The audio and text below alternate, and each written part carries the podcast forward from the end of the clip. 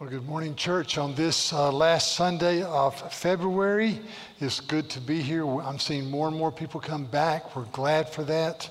We're glad for the live stream option for those who uh, still feel as if they need to be very careful. We're glad you're here. But let me make a couple of announcements. First of all, uh, regarding just housekeeping. Um, next weekend, we've already heard announced, but is our Global Impact Conference, Friday, Saturday, and Sunday.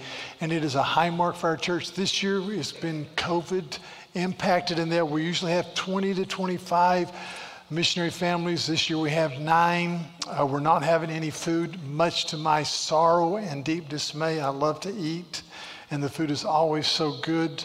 Uh, but we're still going to have a Friday night meeting, and we're going to hear from our speaker that you'll be very encouraged with, a man named Rashid, and he will be speaking in the worship center 6:30. We'll have a celebration worship at 6:30 Friday. Then Saturday morning we'll meet again for a time of, of information gathering, and then we'll go to our, our small group breakout sessions, which is so advantageous. And that's going to happen from 9.30 to 11.30.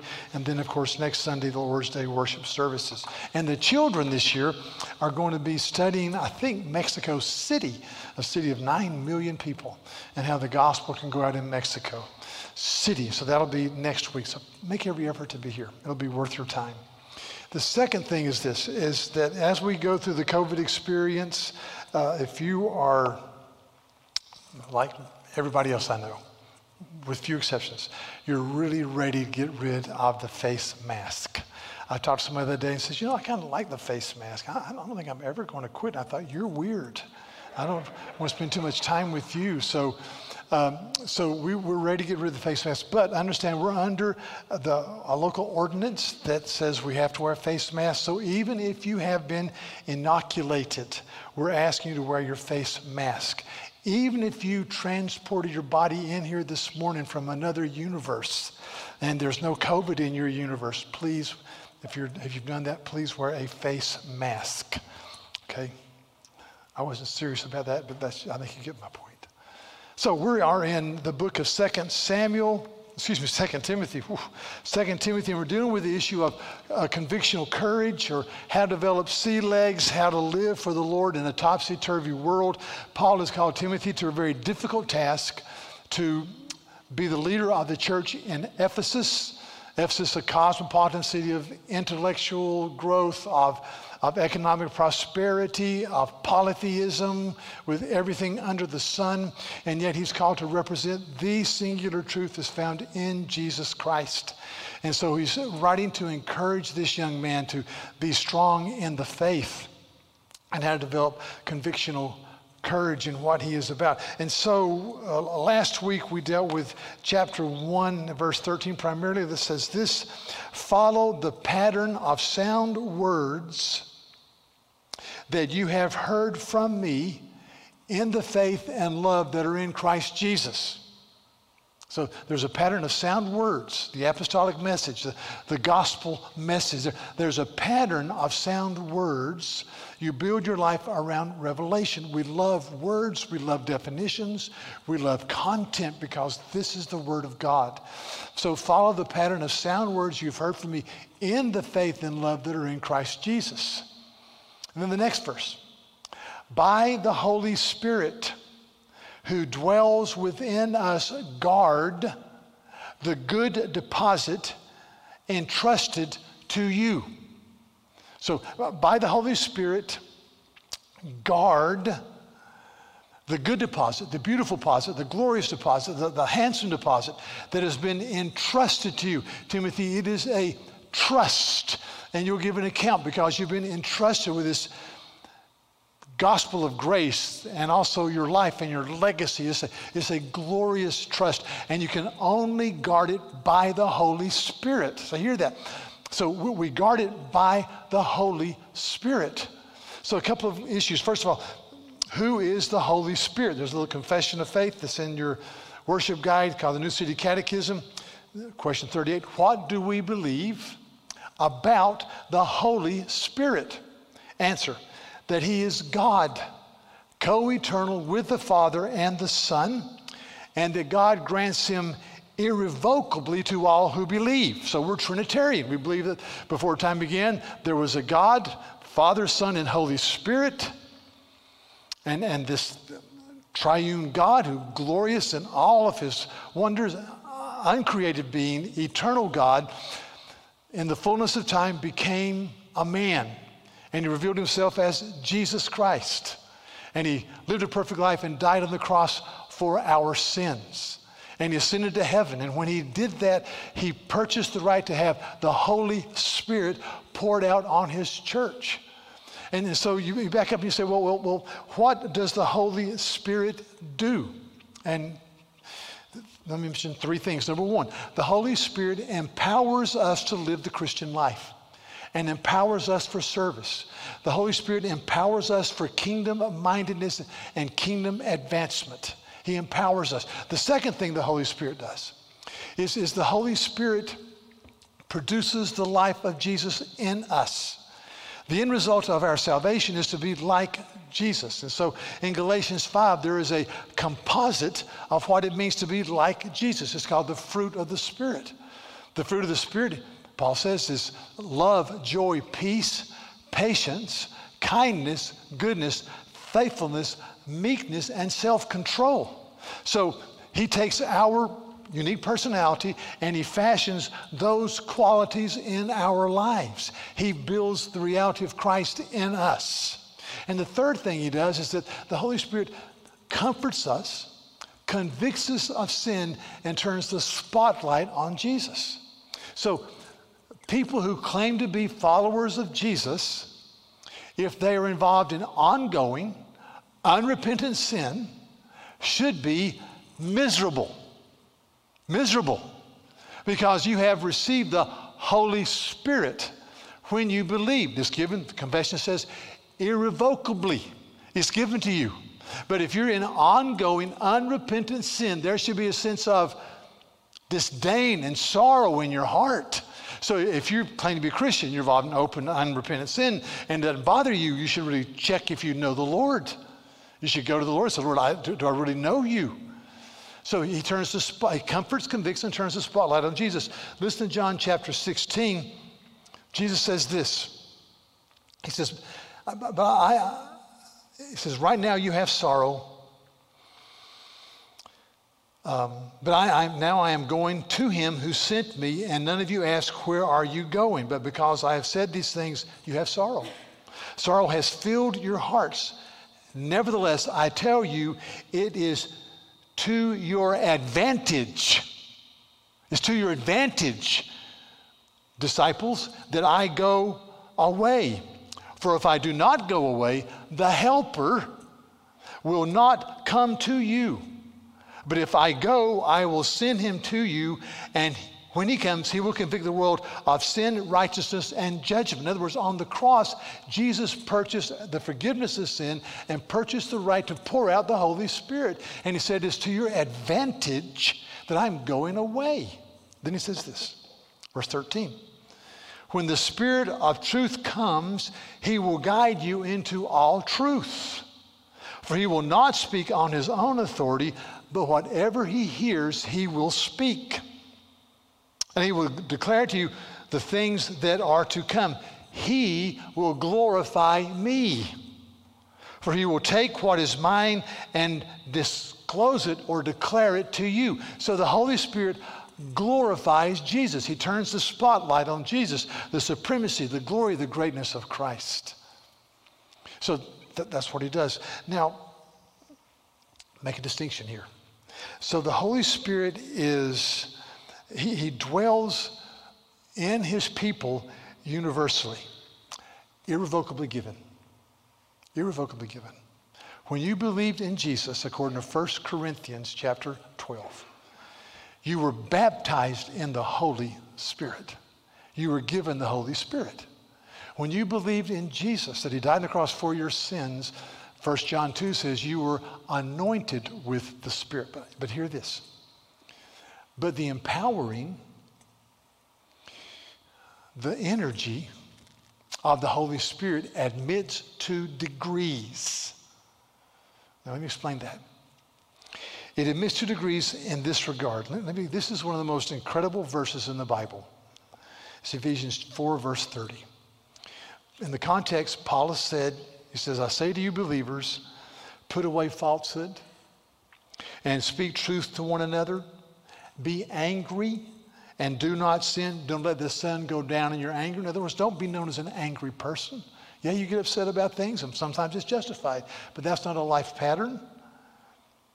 Because if you do that, you give the, an opportunity to the devil. Verse 28 let the thief no longer steal, but rather let him work, do honest labor with his hands so that he can give something to people who really are in need. In other words, if, if you were a, a, thief in your background and you became a believer in Jesus, one thing that should mark you is a desire to care for people who need help.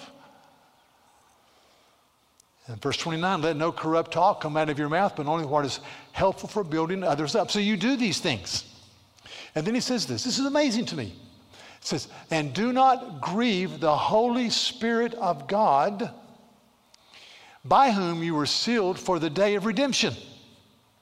Now, you step back and say, I, you believers, can grieve the Spirit of God. We can quench him. We, we can limit his work. We can blunt his work in our lives. So, so, so he goes on and says, the next verse says, get rid of all bitterness and rage and clamor and be kind to one another. In other words, listen to me.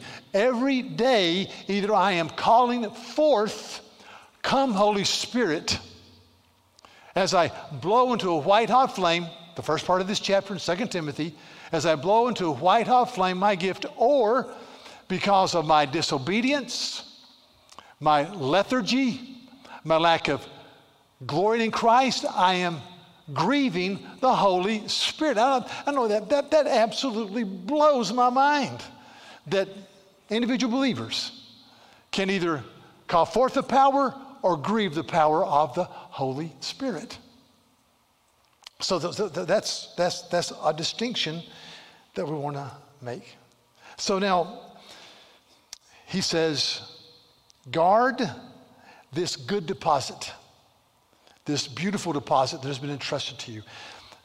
Verse 12, he says, God will guard you. And now he turns around verse 14, he says, Now you guard. Same word. The word for guard means to zealously watch over, it means to give particular attention to, it means to be very careful. We get the word phalanx from this same Greek word, which means to guard. Now, in, in war, this developed in the, in the Greco Roman world, a phalanx was a, a square of soldiers who stood shoulder to shoulder with shields up as they fought the oncoming enemy. It was just a square. And they put the most precious possessions in the middle of the square to protect. The British, if you've ever studied British history, the British perfected this in the 1800s and they developed the, the, what was called the British square. They would stand shoulder to shoulder, see here, people in front, people, and, and they would have this square. We get the word phalanx from the Greek word guard. So, so Paul is saying here, Timothy, you guard like a diligent soldier would in a battle square that which has been entrusted to you. It is, listen, the gospel, if you're a believer, is a sacred trust. Your life, your ministry, your calling, your legacy, a sacred trust. And so we, we live with a sense of, uh, of calling. A few examples.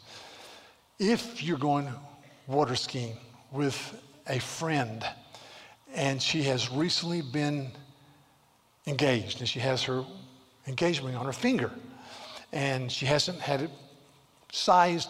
She thinks it may be a little loose, and so she says, uh, "I've got this brand new engagement ring.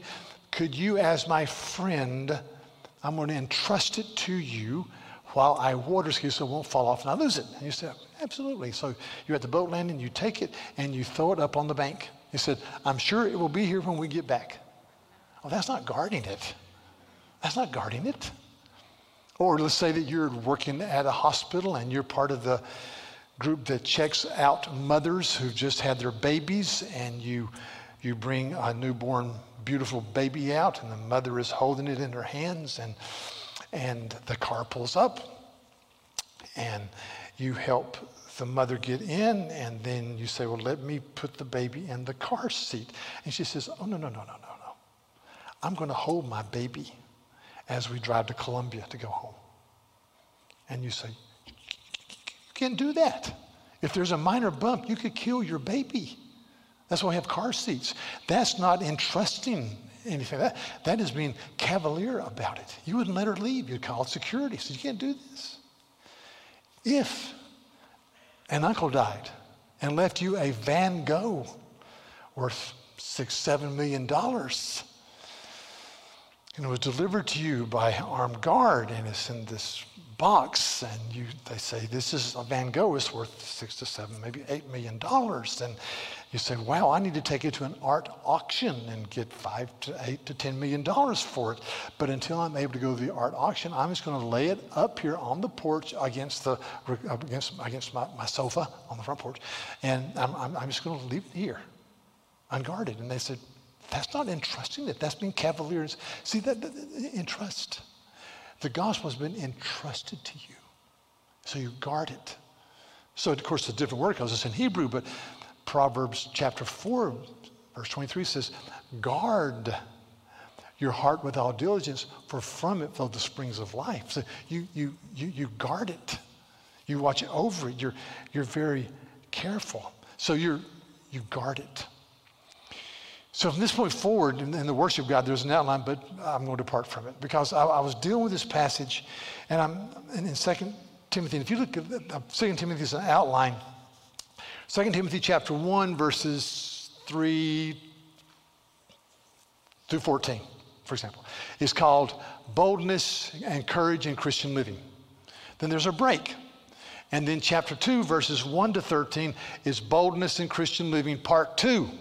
So there's this little paragraph here, and I thought, well, maybe I'll just mention it. But the more I've studied, the more I thought, no, it's vitally important.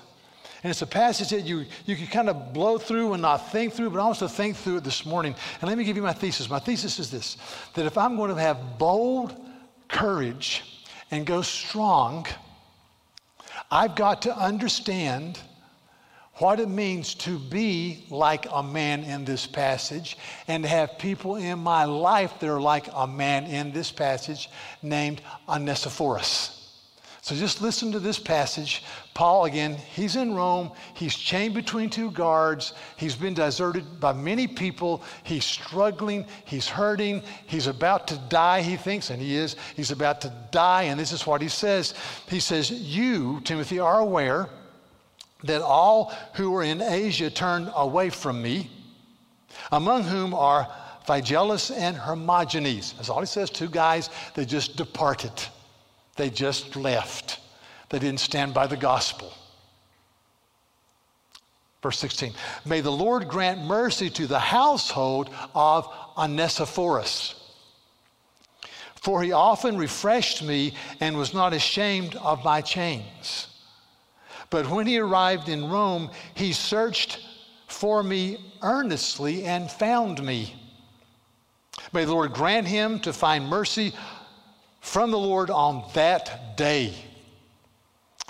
And you know well all the service he rendered at Ephesus. So he says, even though Onesiphorus is a man who loves the gospel, it's only by grace he's going to be saved. May the Lord grant mercy to him on that day. But, but before he says that, he says some incredible things about Onesiphorus. And I'm going to mention three things he says about Onesiphorus that I, I want to be true about us. First, the first thing he says about Onesiphorus is this He often refreshed me. I love the adverb often. He often refreshed me. To, to refresh means to give breathing space. It means to cheer up. It means to revive by fresh air. It's the only time this word is used in the New Testament. And he said, Onesiphorus, and I love the name, man. If you, if you were going to have a baby and his name was, he was going to be a boy, I'd say, man, I consider Onesiphorus, but it probably won't happen. But I love the name. I love the man. In fact, his man, his name means to be profitable. To be profitable. So he said, Onesiphorus often refreshed me. And so as soon as I read that, here's where my mind goes. My mind goes, okay, who are the people in my life that are like Onesiphorus? That's not horrible, to think, but really the primary thing I should ask is to whom am I being an Onesiphorus? Who am I seeking to refresh? Who am I seeking to bring fresh air and a fresh perspective? Here's a guy in prison, chained between two guards, and he says, Thanks be to God for this man, Onesiphorus, who often refreshed me. And I, I back up and I say, you know, really, the, the key here is to get outside of yourself and live. So when I was a young Christian, I memorized some verses, and one of them was Philippians 2, verse 3 and 4. It's always good to study verses in context. Listen to verse 3 and 4. It says, Do nothing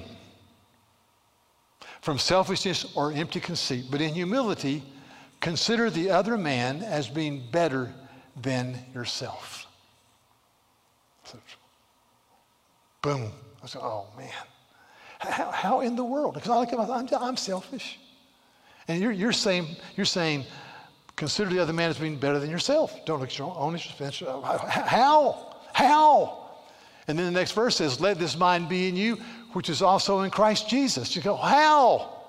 But when you look at it in context, this is where it gets really beautiful. Listen to chapter 2, verse 1 and 2. Before that verse, listen. Paul says,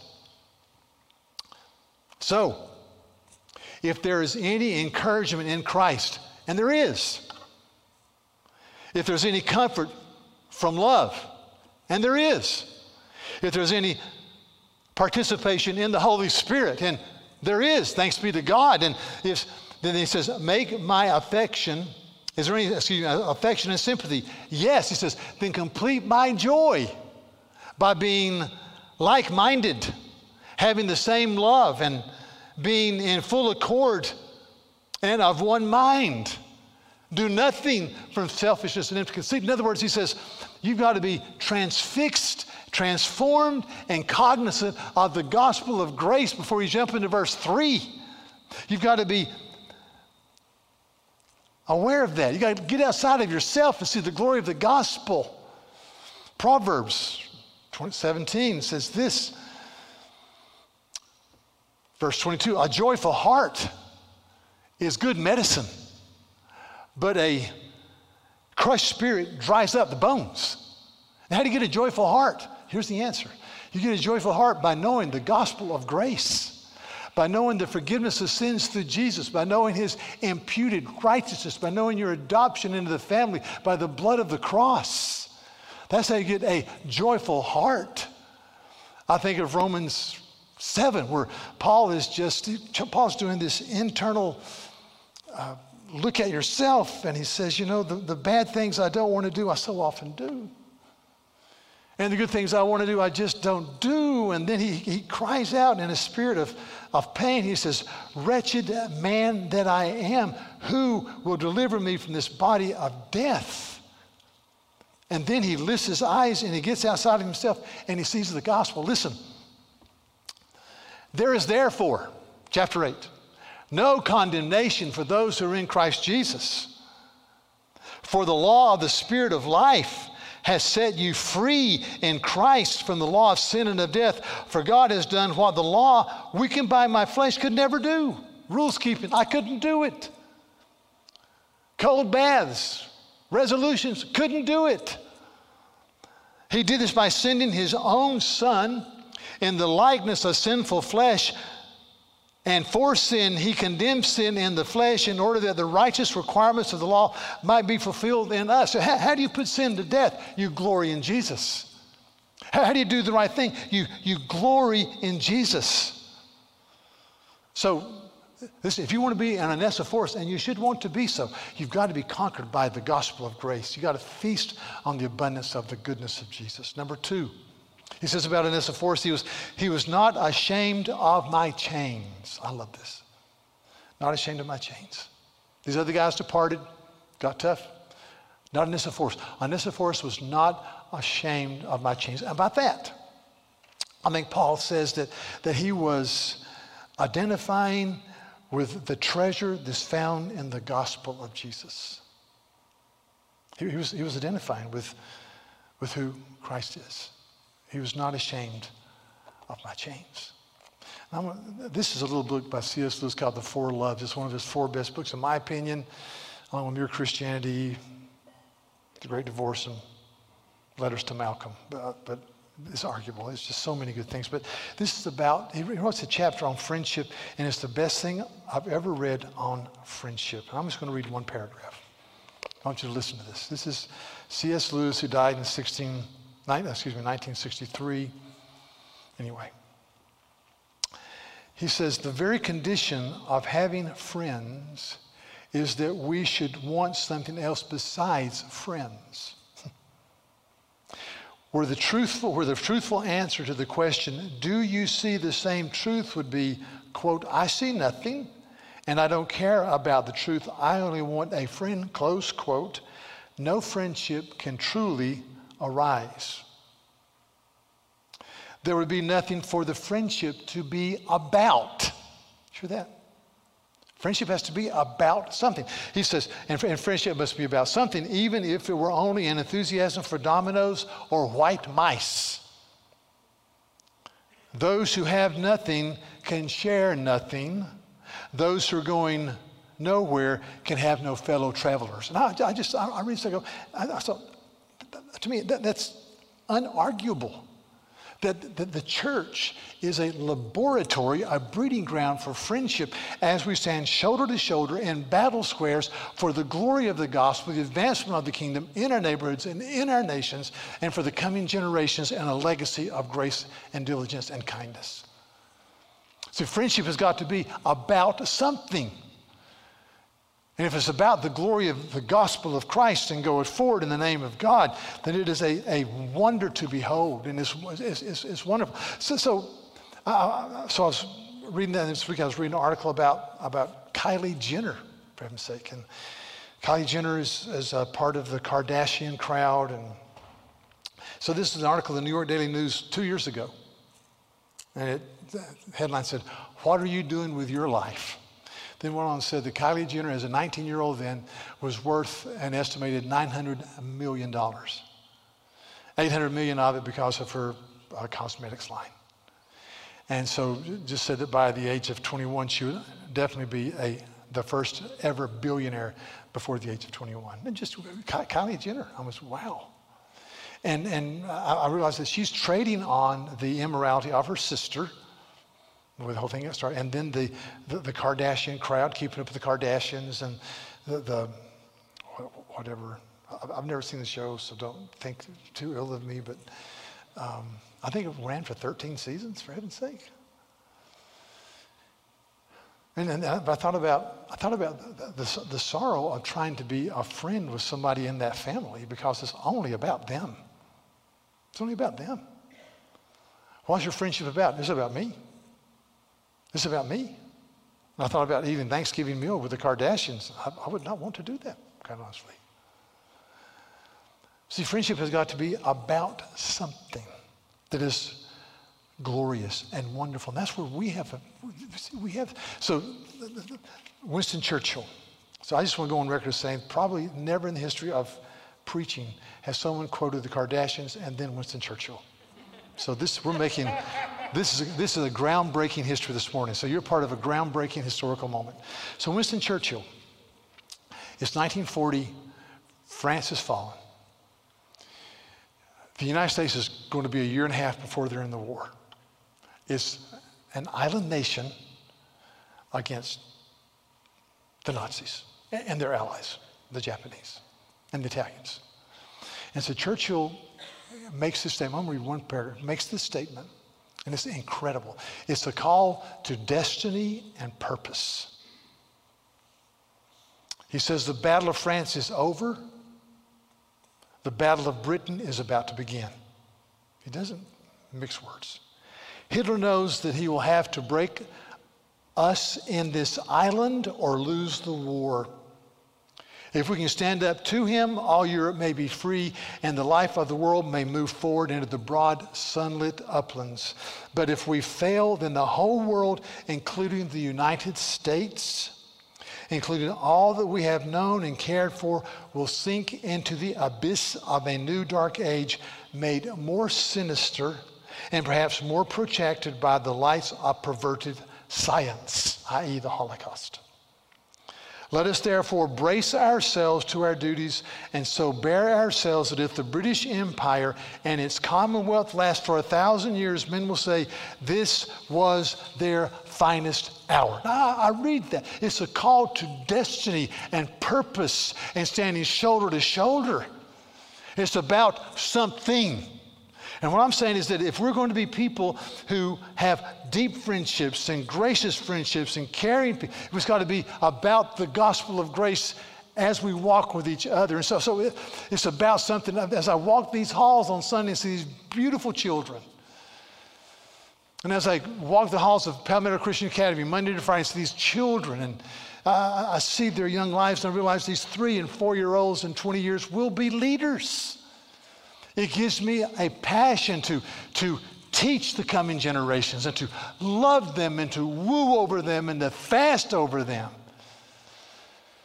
As I, as I, as I see our campus outreach staff, so many are here right now, and the way they're trying to reach the college campuses and love people and, and just get in their lives and, and teach them about Jesus, it makes me love and appreciate what they're doing.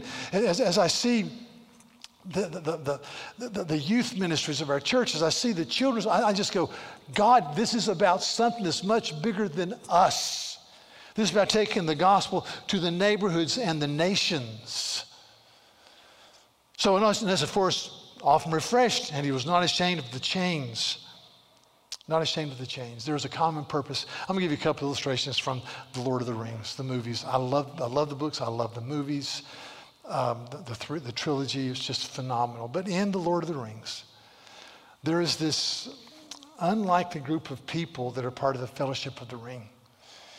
And there's to accompany or support Frodo in getting rid of the ring and to break the curse of evil on their world. And two of the people that were that have been historically horrible enemies was a guy named Legolas, who was an elf, and Gimli, who was a dwarf king. The elves and the dwarf kings have been at each other for centuries and centuries and eons and eons, but these guys develop a deep friendship. That's a begrudging friendship because Gimli is just a crusty old character. I love Gimli.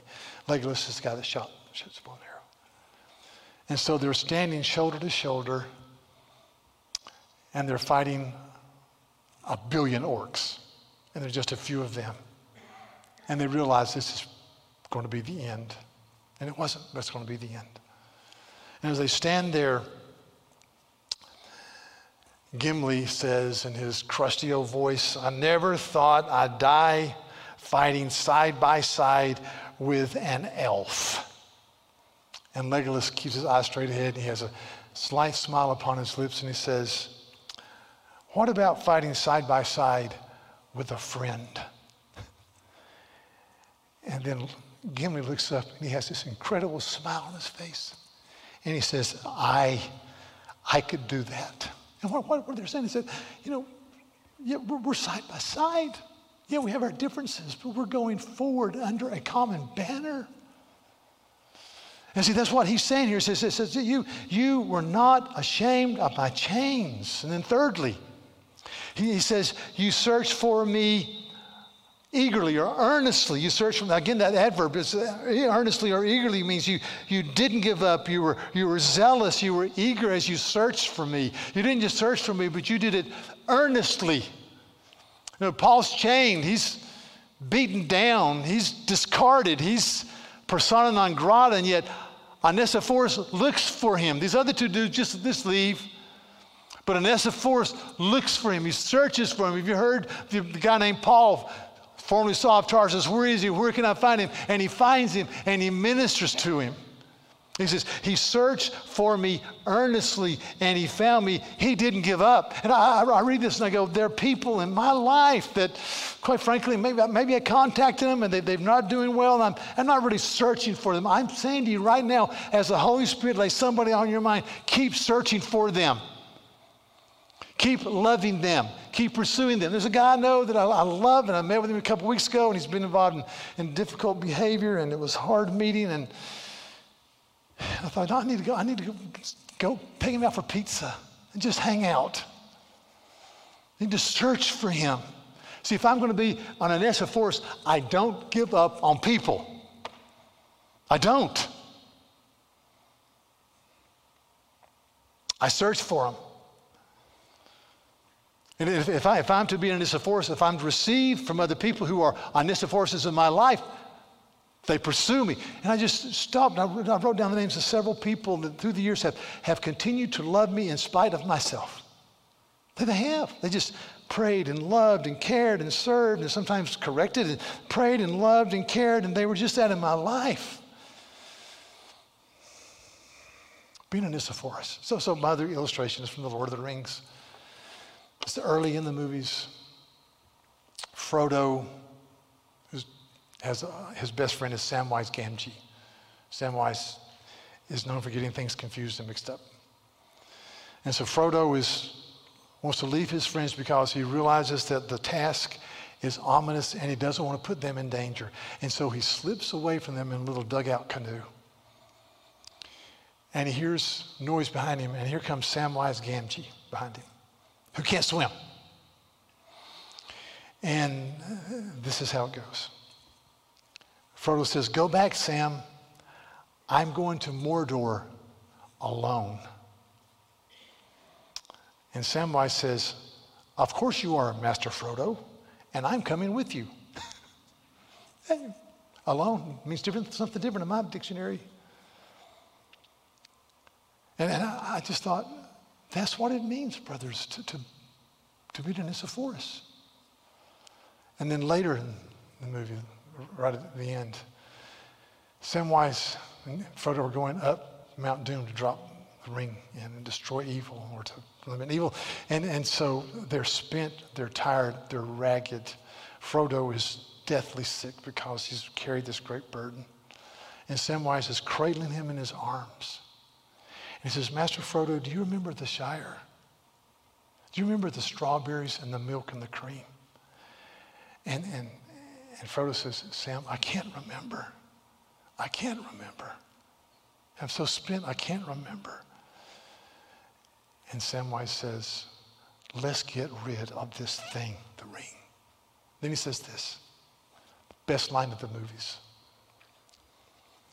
I can't carry it for you, but I can carry you. I can't carry for you, but I can carry you. In other words, I'm there. I'm with you. And I just thought that, that's, that's who Onesiphorus was for this man named the Apostle Paul. This man that we admire so much named the Apostle Paul. This man who was an incredible follower of Jesus by any stretch of the imagination, who was by any understanding at all, was in a despondent place chained between two guards, facing death. And this dear brother, Onesiphorus, sought after. Be, be an Onesiphorus. Thanks be to God for those people who are Onesiphorus for you, but be an Onesiphorus. Let's pray. Lord, thank you for the, the life of this man. We know nothing about him other than this passage and one other verse. Just a guy named Onesiphorus, who was helpful a man who was a refresher of people, a man who identified with the gospel, a man who sought out Paul at the hazard of maybe his own life, even being arrested. He, he did it. And I pray, Lord, in the name of Jesus, you would make us like Onesiphorus. And we thank you that even as we think about this passage today, for men and women who've been like Onesiphorus to us. They brought refreshment. They believed in us and cared for us when nobody else should have or would have. They've walked with us. They've been eager to love us. So thank you for that. And thank you for giving us a purpose to walk shoulder to shoulder with one another in Jesus' name. Amen.